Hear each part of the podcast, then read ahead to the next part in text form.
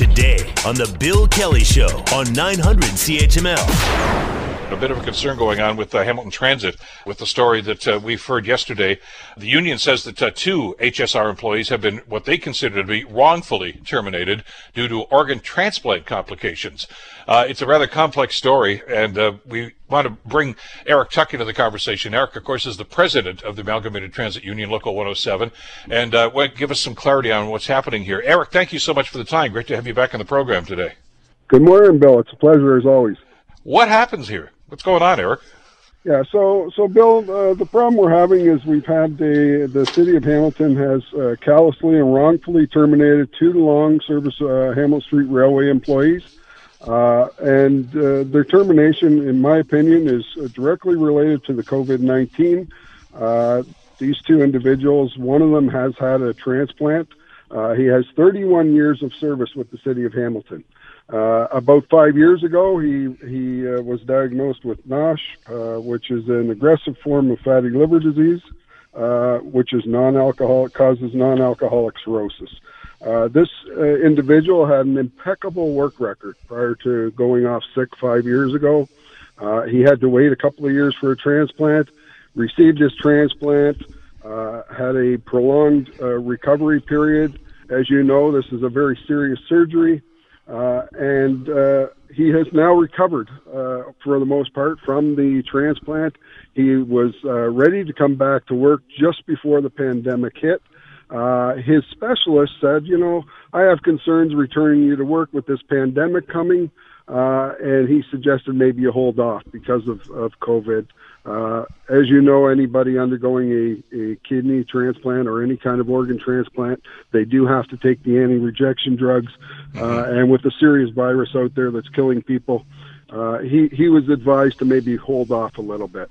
Uh, just as he he was told that by his specialist, the pandemic did hit, uh, and the city of Hamilton sent him a notice terminating his employment, uh, Uh, citing frustration of contract.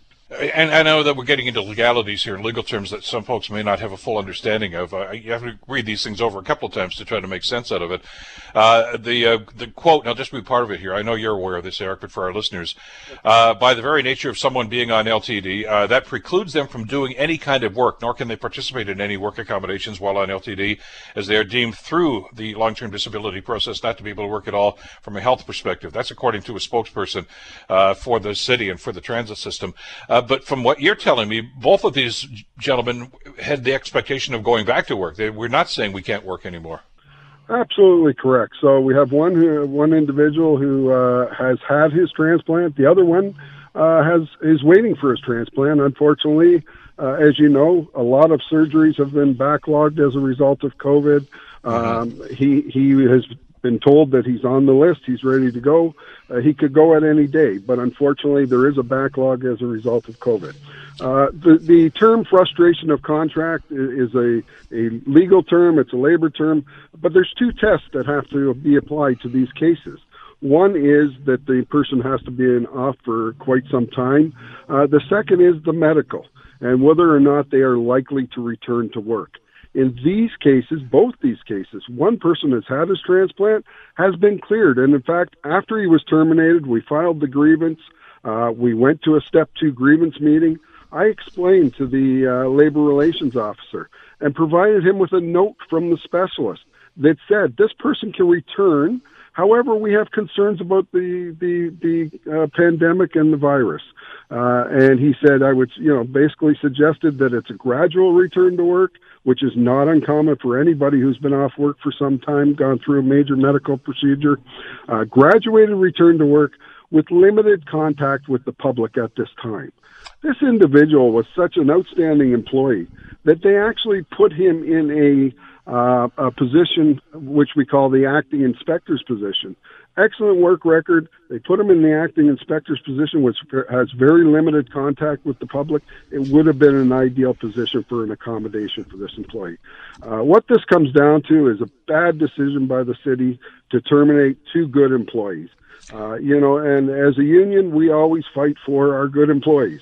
Um, and and I should highlight the labor uh, the labor relations officer that made this decision is the same labor relations officer that, as you recall, uh, several years ago, CUPE had 31 employees fired uh, in the asphalt scandal. Yeah, from Public Works, know, yeah. Yes. The they all Works. got So- their so jobs ask you- back.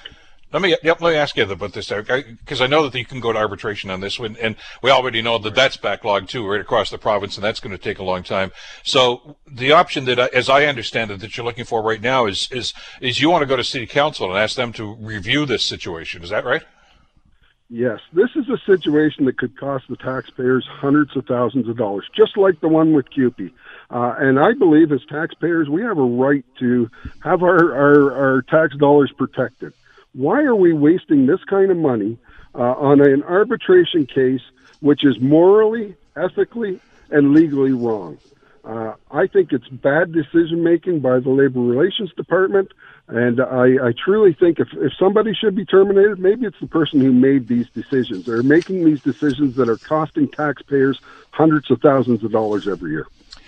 Well, uh, uh, the reason that jumped out at me when I heard this, and I heard uh, CHML's Lisa Polewski reporting on this yesterday, uh, Eric, and we wanted to get you on the program today, because I was always under the impression, I'm just trying to follow the, the press releases here from the federal and provincial governments especially, uh, and I thought that uh, nobody could lose their job if they were ill because of COVID, or uh, if they had a pre-existing condition, which, by the way, a transplant I think would f- qualify as, uh, and they shouldn't lose their job. So somebody's got some explaining to do here, and I'm, I'm going to be very interested to see what, if anything, the city council is going to do about this. So we are certainly going to follow up uh, this uh, in the days and weeks ahead as uh, as you move forward on this. But uh, let's stay in touch with this now, and thanks so much for taking some time for us today. Absolutely, Bill. As always, it's a pleasure, and I'm more than happy to come back anytime and talk transit, as you know. Oh, you can bet we'll talk again about this. Thanks, Eric. Thanks. Eric Bill. Tuck, uh, president of the Amalgamated Transit Union, uh, Local 107 here in the Hamilton area, uh, standing up for two employees that uh, he feels, and many people in the union are feeling, uh, were wrongfully dismissed because of, uh, well, their, their transplants. We'll let you know what happens with that one. The Bill Kelly Show, weekdays from 9 to noon on 900 CHML.